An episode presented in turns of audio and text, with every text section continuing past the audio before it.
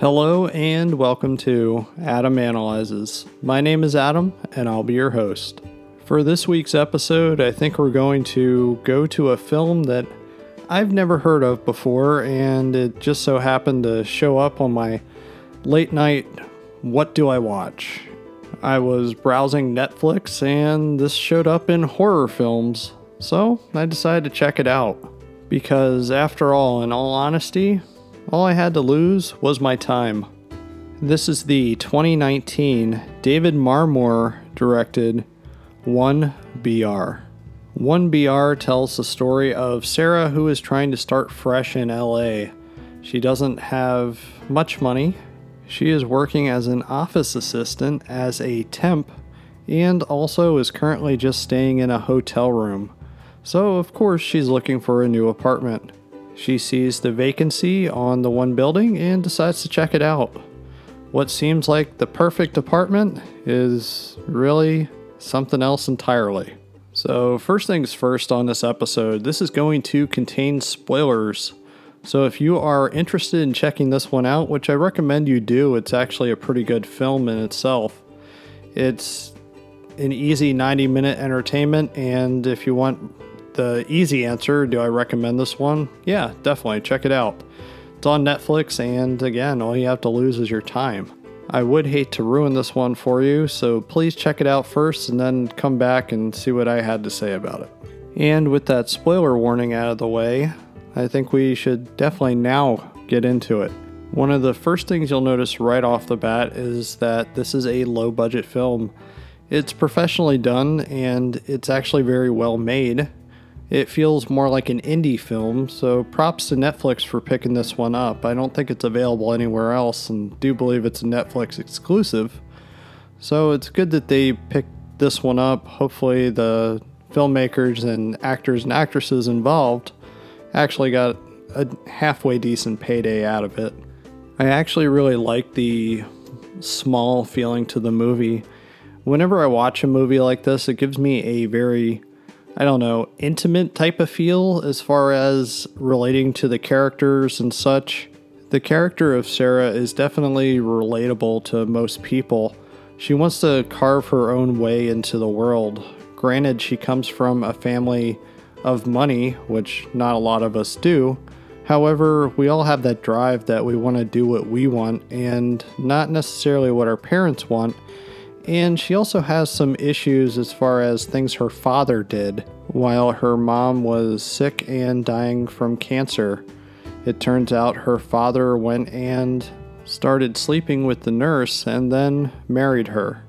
So these things actually do happen a lot of times. I've, I, I have heard of this before, and I actually really like the story set up here because we don't necessarily know why Sarah wants to get out and carve her own way, why she's so fiercely independent. And as the movie goes on, you get a little bit more backstory to it. I like that instead of just kind of setting everything up at the beginning of the film. And this one feels very deliberate with the way it sets things up, and it definitely plays to the film's strength. Director David Marmor actually went and knew when to ramp up the intensity of some scenes and when to dial back. And it's good to see that he was actually showing restraint and knowing when to ramp things up and dial back. And it really shows a lot of care. And it's actually very surprising considering he doesn't have very many directorial credits to his name. This is probably his biggest movie that he's ever worked on, and it's very well done. So, getting back to the story itself, from the first night, Sarah is bothered by a lot of sounds that she hears. She's hearing lots of pipe noises and all kinds of strange sounds. Not only that, it seems like there's somebody in her apartment. And that's scary enough if you think about it. This movie isn't exactly horror, I would say it's more suspense with horror tones to it. It's scary to think about that you move into a brand new apartment and you realize you may not be alone. And that's where the whole cult aspect starts to show its hands. Not everybody here at the apartment is who they seem. everybody seems gracious and nice, but in reality, they're all together in cahoots. It's probably at about the half hour mark where the movie really shows what it's doing. And this is also where it has a part of the movie where I don't care for, and that's where they put her cat in the oven and cook it, and that's how she's awakened. She smells the, the horrible smell of the cooking cat, and well, that's where she also gets taken hostage by everybody.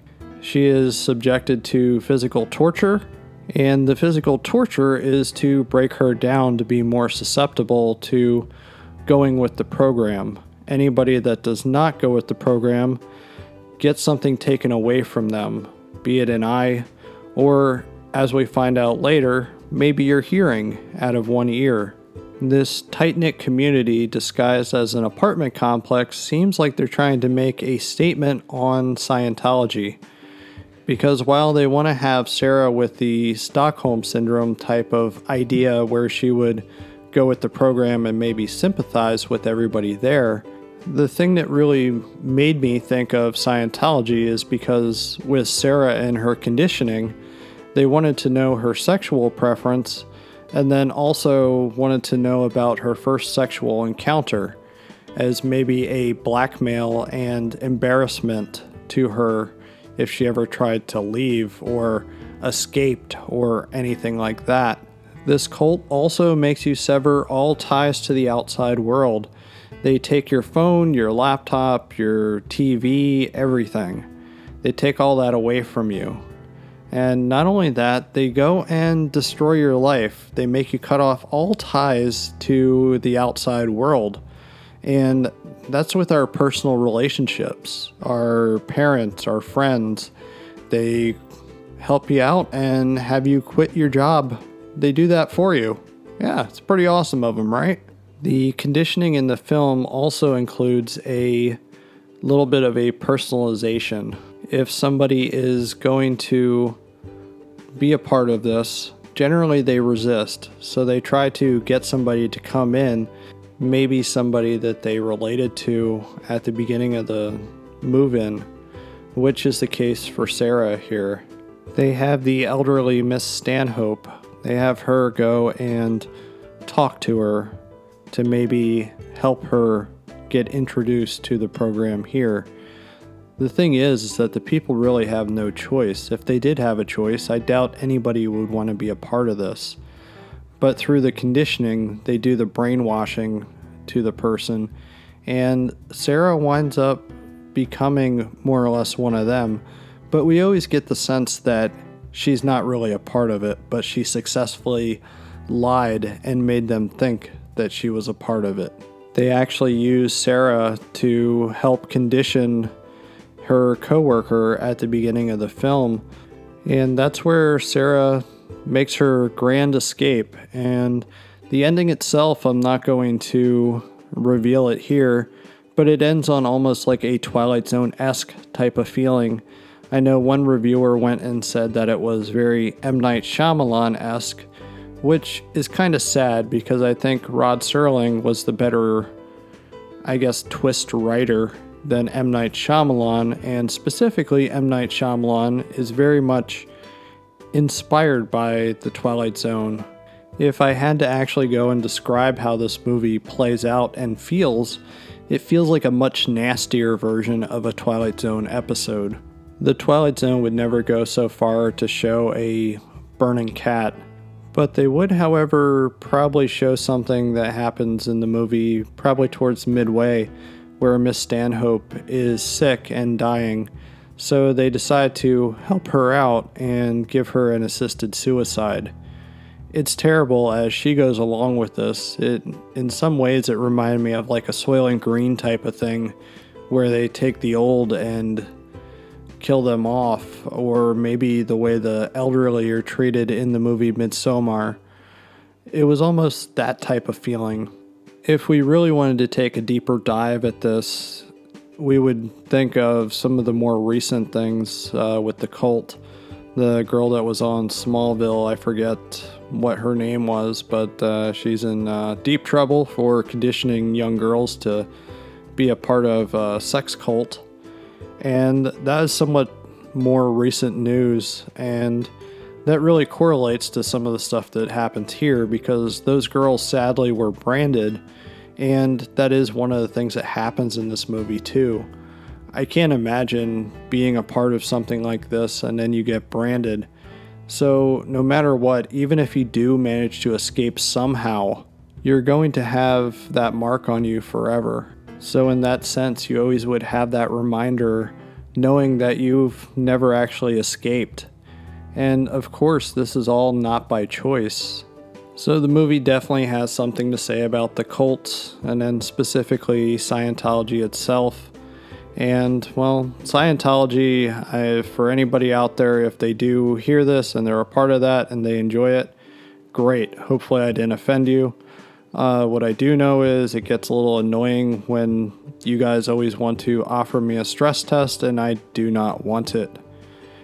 Of course, the Scientologists are headquartered out in Clearwater, Florida, and I have seen the building. The building is very nice and everybody there have always been nice and they're trying to bring people in and the movie does a similar thing when they're actually sending people to the outside world to maybe bring in some projected applicants so while i don't want to reveal the ending here i do want to say that i think it's pretty awesome that the movie ends on a downer note no, she doesn't die. For you to actually see what the ending turns out to be, I would recommend you check it out.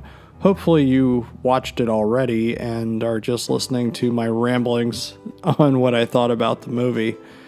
But yeah, I thought it was a pretty entertaining film and one that caught me by surprise. It's one that I had no expectations going into, and I just wanted something to watch.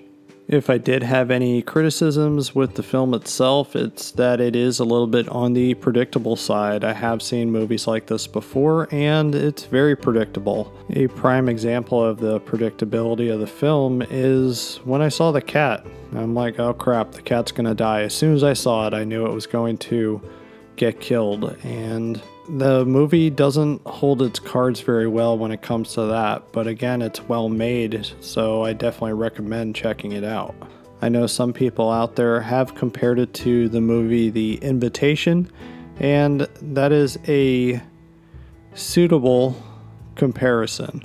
However, I do think both movies stand on their own, and I don't think that the ending actually ripped anything off like everybody is saying. Yes, the ending is practically the same, however, I think it works well for both films given the content of the films themselves, so I can't really say that it's a direct rip-off because I liked the darker ending, even though I did see it before previously. Did it actually hinder my enjoyment of the film? No, I just enjoy those darker endings to movies. Let's put it this way it's nowhere near as bleak as something like The Mist. That's probably the one that hits you in the gut hardest. Overall, not a bad way to spend 90 minutes, but I'm going to close out tonight's episode. As a reminder, you can find me on Twitter and Instagram at Adam underscore analyzes. Also, if you don't do the whole social media thing, I don't blame you. You can reach me at adamanalyzespodcast at gmail.com and if you need to catch up on past episodes, head to adamanalyzes.com.